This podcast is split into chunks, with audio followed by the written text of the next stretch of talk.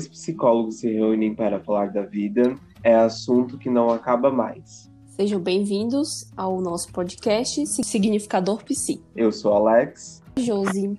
Bom, vamos começar falando desse calor insuportável que tá fazendo hoje. Meu Deus, a gente tá gravando.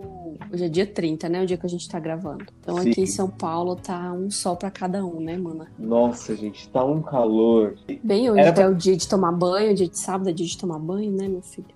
Era bem pra gente estar curtindo o carnaval, né? Olha, Não, mano, ainda não. É, o carnaval só em fevereiro. já ia começar agora já. Oxi, aqui em São Esquenta, Paulo, né? terminou Natal, Ano Novo, já começa o carnaval aqui em São Paulo. Eu ainda nem desmontei minha árvore de Natal. Ai, mas vamos lá. É, Hoje a gente vai falar um pouco sobre os saberes em saúde mental, né? É, são saberes, são algumas profissões que lidam diretamente com a saúde mental, com a questão das emoções e o modo como a gente é, se posiciona no mundo mesmo. Muitas vezes esses saberes acabam confundindo as pessoas. E aí a gente achou importante falar sobre, pontuar o que cada área faz, trazer informação. Sim.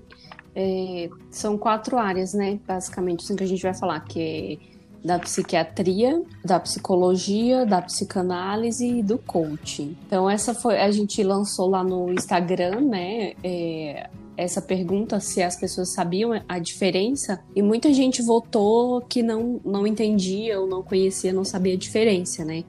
Aliás, se você é, ouvinte não segue a gente lá no Instagram, segue a gente lá, que é arroba significador psi, tá? Podem mandar sugestões, dúvidas, memes, mandem memes que a gente adora também.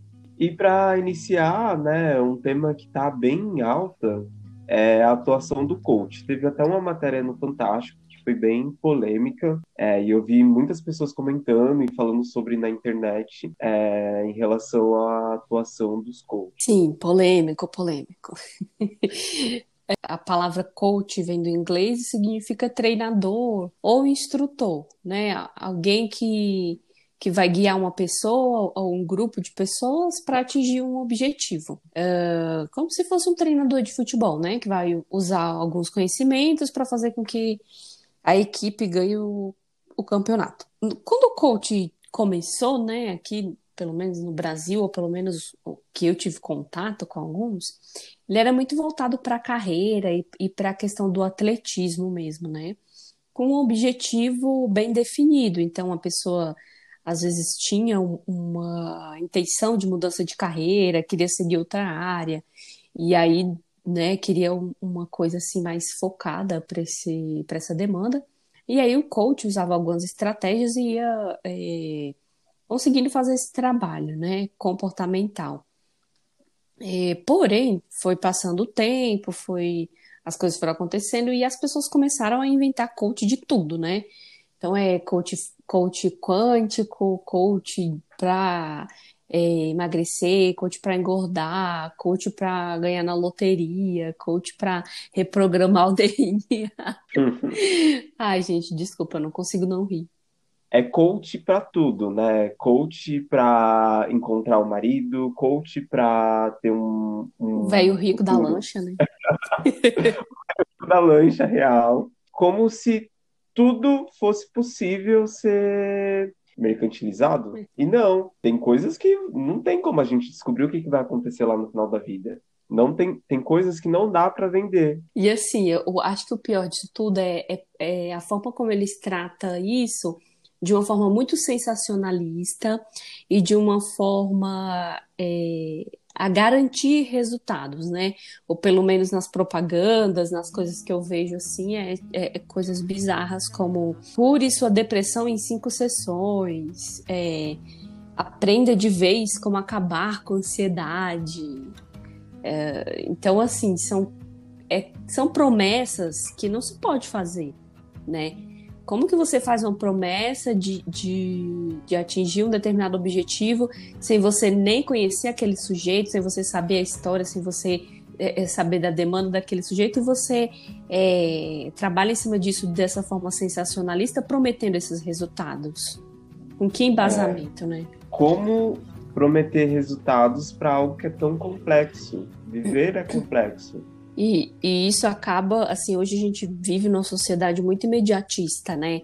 As pessoas buscam muito a questão do resultado, a questão da, do ser produtivo, da produtividade.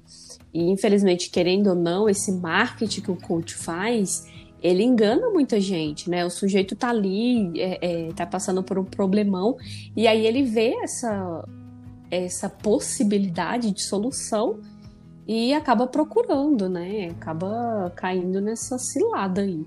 É, que é, é, muito complicado, porque assim, o coach ele não tem uma, uma formação, é, uma formação específica, né? É, às vezes são cursos de finais de semana que a pessoa faz e acha que sai dali o detentor do saber, aquele que pode treinar, né?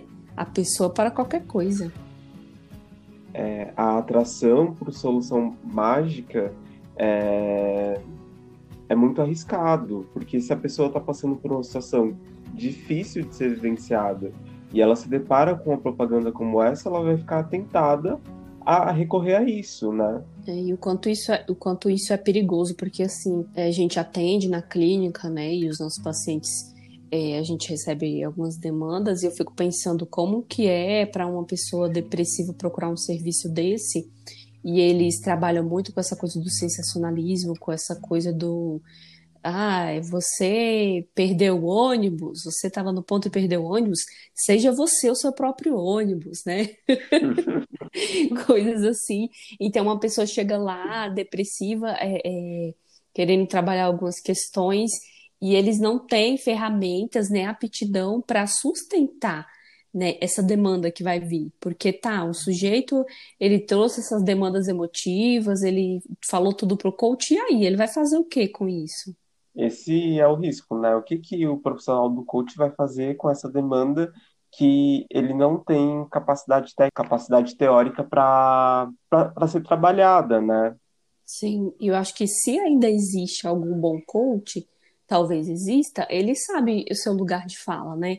Ele sabe até onde vai a sua limitação e até onde ele pode atuar. É, tem que ficar isso muito bem claro, assim. Não é toda demanda que o coach pode, digamos assim, suprir. É, e aí é importante também se você que nos ouve aqui tem interesse por fazer é, um processo de coach, busque, busque um profissional é, que seja ético, que você tenha tido conhecimento através de uma indicação, é, para não cair em nenhum tipo de cilada, né? Sim, ou que seja psicólogo, né? Tem uns psicólogos também que são coach. Porque Exato. o psicólogo, ele tem a capacidade técnica, ele tem um aparato, né? Ele estudou cinco anos e, e sabe muito bem lidar com, com uma demanda, né? Ou pelo menos deveria. Já que você puxou o gancho do, dos fazeres é, psis, né, do fazer da psicologia, uhum. acho que é importante a gente falar qual que é o trabalho do, do psicólogo, né? Os trabalhos do psicólogo, porque são diversas áreas que o psicólogo pode atuar. Sim, a gente pode começar falando da formação, né? Para ser psicólogo, a pessoa precisa fazer uma graduação de cinco anos. Então, são cinco anos bem intensos, cinco anos de muito muito estudo, muito estágio, né? Muito é, estudo de caso, diga-se de passagem, assim, é bem sofrido, né, Alex? É, e além de ser algo que você precisa dedicar muito tempo, né? Durante o, o período da, da minha graduação, por exemplo, eu tive que me abdicar de várias outras coisas que é, eu poderia vivenciar por conta dos estudos, né? Então, é de fato uma, uma profissão muito, que exige muita dedicação, é, muita responsabilidade e empatia. Sim, total. É, e aí o, o, o, psicólogo ele, ele pode atuar é, em muitas áreas, né? É, desde áreas mais conhecidas, como a psicologia é, organizacionais, com RH, né, organizacional, aliás, com RH, é, área hospitalar, atendendo os pacientes, né? Uh, a, a, própria escola também é um campo de atuação que vem crescendo bastante, né? E na clínica, né? Na consultório particular ou por convênio que seja. Uh, eu costumo achar que o psicólogo ele pode atuar em, em, qualquer lugar mesmo, porque em qualquer lugar vai ter ser humano, né? E onde tiver ser humano vai ter subjetividade, vai ter questões, e vai ter problema, e vai ter estresse. Então a atuação do psicólogo é bem diversa, né? É, e o profissional ele precisa estar tá inscrito no, no conselho de classe. Sim, no CRP de cada região, né? Cada estado vai ter um CRP é, específico que o, o, profissional precisa levar o diploma de formação, né? A documentação, tudo certinho. E está inscrito nesse, nesse conselho, que é minimamente algo que você é, pode verificar é, a, a fidedignidade, eu acho, do, do profissional, assim. É, o quanto esse profissional é competente, o quanto ele está exercendo a profissão de forma legal, né? Porque meio psicólogo, muita gente fala que é, né? Então, ao invés de procurar um meio psicólogo, procure o inteiro, né? Vá lá no site do CRP e olha a numeração, olha se ele está é, com a inscrição ativa, que isso é minimamente é, o que um profissional bom tem que ter. É, e até mesmo né, a necessidade de tomar cuidado com o profissional da psicologia, porque nem todos os profissionais atuam de uma forma ética, de uma forma compromissada. É, há casos de profissionais que não respeitam a subjetividade do paciente e querem impor uma certa normatividade. Na, nas redes está cheio de pessoas que procuram saberes psicológicos e acabam saindo é, com outros traumas. Então, além disso, além de buscar é, um profissional que esteja inscrito no conselho de classe, é importante também que esse profissional te passe é, confiabilidade e que seja ético, né? Sim, acho que quando o Alex fala de ética, é, algumas vezes a gente, pelo nosso código de ética, né, a gente não pode induzir convicções, sejam políticas, ideológicas, religiosas, é, o psicólogo ele tem que estar num, num espaço de neutralidade, respeitando os direitos individuais, os direitos humanos né, da pessoa, é, como a pessoa é, como ela existe, é, de nenhum modo, sob nenhuma circunstância,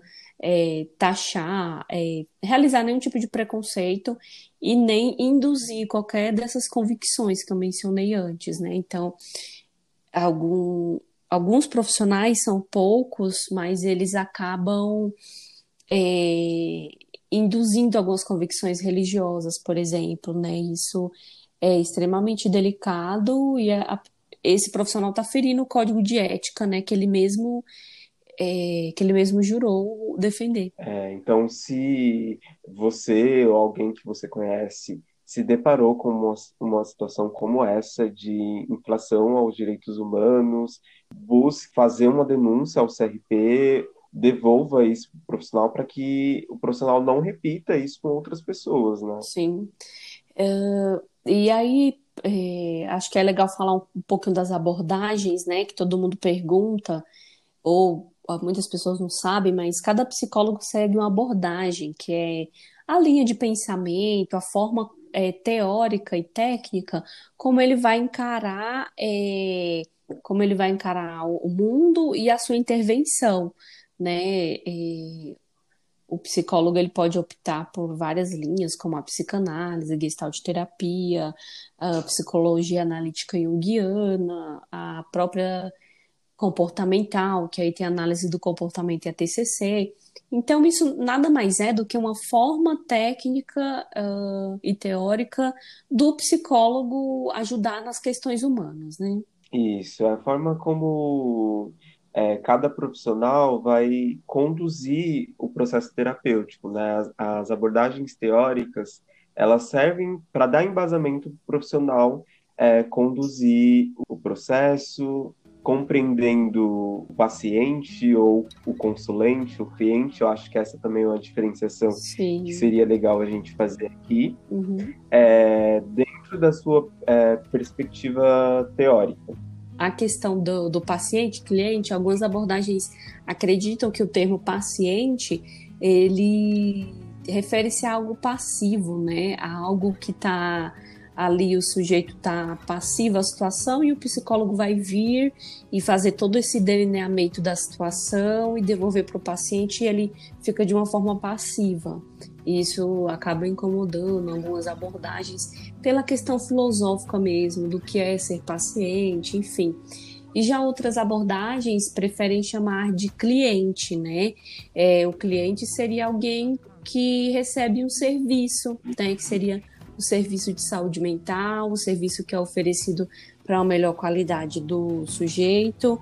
Então, é, tem essas, essas questões, mas eu prefiro chamar pelo nome da pessoa mesmo, né? E é, é um, acho que um caso, né, algo assim, é, porque eu acho que a nomenclatura ela não é tão importante dentro do processo, né? Porque quando você está ali com o sujeito, você não fala oi fulano meu paciente, oi fulano meu cliente, não, você chama ele pelo nome ou da forma que ele é, desejar ser chamado, né? Pelo menos essa é a visão que eu tenho, assim. É, é uma crítica que se faz para não enquadrar a pessoa que procura o processo terapêutico como alguém passivo que está ali é, só para receber alguma informação, né?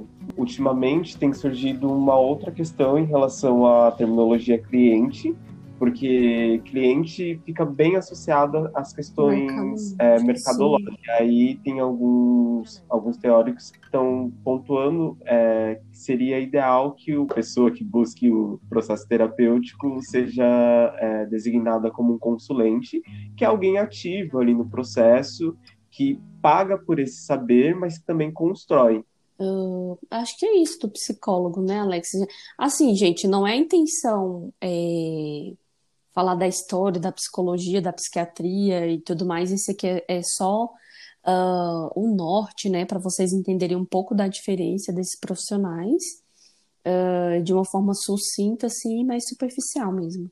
Uma coisa que eu me deparo muito é alguns pacientes confundem, né, os saberes da psicologia e da psiquiatria. E são saberes é, que trabalham é, lado a lado, mas são bem diferentes. A psiquiatria, ela parte de um viés da medicina e vai trabalhar as questões, é, os transtornos emocionais agravados dentro de uma perspectiva médica, né? É, com, com, auxílio de dos medicamentos, é, sintomas, né? O profissional, os sintomas. A psiquiatria ela vem, ela nasce dentro da medicina, né? Se a gente for pensar é, propriamente também sobre a luta antimanicomial, como que a psiquiatria nasceu, né? Antigamente, é, é, os manicômios, chamados manicômios, eram verdadeiros depósitos de pessoas que fugiam à regra da sociedade, né? É, é, então, assim, tudo que não era normal, tido como padrão na sociedade, é, as pessoas eram jogadas nesses espaços uh, e eram abandonadas, né? Não tinha essa ideia de assistência, essa ideia de saúde mental, né? É, a, a saúde biológica ela nasce muito antes da saúde mental, né? E aí precisava de um saber, precisava de alguém detentor de um poder, né? De um detentor de um saber que cuidasse daquelas cuidasse, entre aspas, assim, que dominasse, acho que era essa palavra, aquelas pessoas que estavam ali. Então, é, é, nada melhor como a medicina, né, detentora de um saber superior, uh, e daí surge a psiquiatria com essa demanda, né. Uh, e aí, depois que foram estudando e foram tentando, né, separar as pessoas que realmente tinham alguma doença mental das pessoas que só estavam é, à margem da sociedade, né? Porque é, eles misturavam muito pessoas com deficiência, uh, outros, outras demandas que não propriamente uma doença psiquiátrica. E, e o psiquiatra é. vem com essa questão da medica, medicalização, essa questão do controle. Ela nasce assim, não, não é que hoje seja exatamente isso, mas ela, pelo menos, ela nasceu assim. A medicina psiquiatra psiquiátrica avançou muito nos últimos tempos, né? E, de fato, os manicômios eram lugares onde pessoas que fugiam dos padrões socialmente impostos e esperados para a época eram colocadas. Acho que, assim, era tudo que fugia mesmo do, da normalidade. Então, assim, é, as, as mulheres que fugiam desse padrão, né, de, de esposa, que, que não aceitava muito a questão do, do sistema eram, eram colocadas lá, algumas pessoas de religiões diferentes, né, dependendo do local, eram colocadas lá, pessoas com, com deficiência, é, acho que pessoas é, de outra orientação sexual também, né, Alex? E, e isso é, gerou diversos estigmas em relação às doenças emocionais, né? Sim. Porque isso ainda acontece muito hoje, de alguém ser estigmatizado por ter uma questão emocional agravada. Sim, as pessoas, é, infelizmente, ainda julgam muito, né? As pessoas acham que a gente vive numa sociedade que vende felicidade, né? Porque se você for olhar na rede social, meu Deus, tudo é muito perfeito, tudo é muito lindo, as pessoas estão sempre arrumadas, as pessoas vão para lugares incríveis, têm empregos incríveis, têm filhos incríveis, casamentos incríveis. E assim, aquilo da rede social é só um recorte do que é a vida de verdade, né? E muita, muita gente se sente culpada por, por estar triste, por pensar que a vida não é tão colorida quanto ela vê na rede social. E, isso vai gerando esse sentimento de fracasso, de incapacidade, enfim. É, uma coisa também que vale a pena a gente falar da formação do psiquiatra, que é uma formação médica, né? O psiquiatra ele faz seis anos de medicina e mais três anos de residência na área específica da psiquiatria. Então, dentre todos esses saberes que a gente vai falar hoje sobre saberes psis, ele é o único profissional capacitado técnica e cientificamente para medicamentar, medicalizar, não sei qual é o termo correto, enfim. É, então, assim, só receita medicamento o psiquiatra, né? E, assim, essa questão da, da medicação é importante porque a gente sabe na nossa prática que alguns casos são extremamente beneficiados dessa, dessa medicação e essa parceria do psiquiatra com o psicólogo, com a psicoterapia, ela ajuda demais a qualidade de vida do sujeito. Tem muitos casos que são extremamente beneficiados, outros não tanto, né? O Brasil está no ranking de países que mais consomem medicamentos psiquiátricos então, é possível que ocorra uma indiscriminação no, na prescrição de medicamentos. O psiquiatra ele é o profissional, profissional ideal para prescrever é, medicamentos para as questões emocionais, mas Aqui no Brasil, outros profissionais da medicina também podem descrever é, medicamentos psiquiátricos. Então, é importante também a gente pensar é, se todos os casos precisam é, usar medicamentos, né? Ou se existem outras alternativas para tratar a questão. Então, assim, é um trabalho em conjunto, né? Um trabalho que precisa ter um senso crítico e uma visão científica do caso, mas que acho que principalmente e, é, e o começo de tudo é dar voz ao sujeito. O que o sujeito quer, o que a pessoa que está ali, que vai passar por um psiquiatra ou psicólogo quer. Ela quer ser, ser medicalizada? Ela não quer, ela quer fazer uma terapia, ela quer só tomar um medicamento? O que ela quer? Sempre respeitar a vontade do sujeito, explicando para ele quais as, a, a melhor forma, o que, que você indica, mas que a decisão final, o protagonismo sempre é dele, né? E aí a gente é. É, vai falar um pouquinho da psicanálise. É, ah, quer, assim, eu não tenho muita propriedade para falar da psicanálise porque o contato que eu tive foi na graduação, né? É, a, a, psicanálise ela é uma linha, como a gente comentou das abordagens lá do psicólogo, né? É, fica aqui, não dorme não, tá? A gente sabe que você tá escutando aí, você tá no ônibus, tá em casa, não sei onde você tá, mas presta atenção aqui que a gente tá falando de coisa séria aqui. é, a psicanálise ela é uma linha é, teórica, né? Uma linha da, das abordagens dentro da psicologia que nasce com Freud, né? E aí ele vai falar sobre coisas mais do inconsciente e o, e o quanto esse inconsciente ele rege alguns comportamentos, alguns sentimentos e o que a gente tem é, de, de atitude, né? Ele vai fazer essa leitura a partir do inconsciente. Quanto isso impacta na sua vida. E o profissional que se forma em psicanálise, não necessariamente ele precisa ser psicólogo. Os requisitos para ser um psicanalista é ter uma graduação, mas é, pode ser em qualquer outra área e não a psicologia em específico. E esse profissional, ele vai, no processo de formação dele, além dele estudar é, a teoria da psicanálise durante cinco anos, ele tem um determinado período que ele precisa se submeter a uma análise pessoal, a uma terapia pessoal.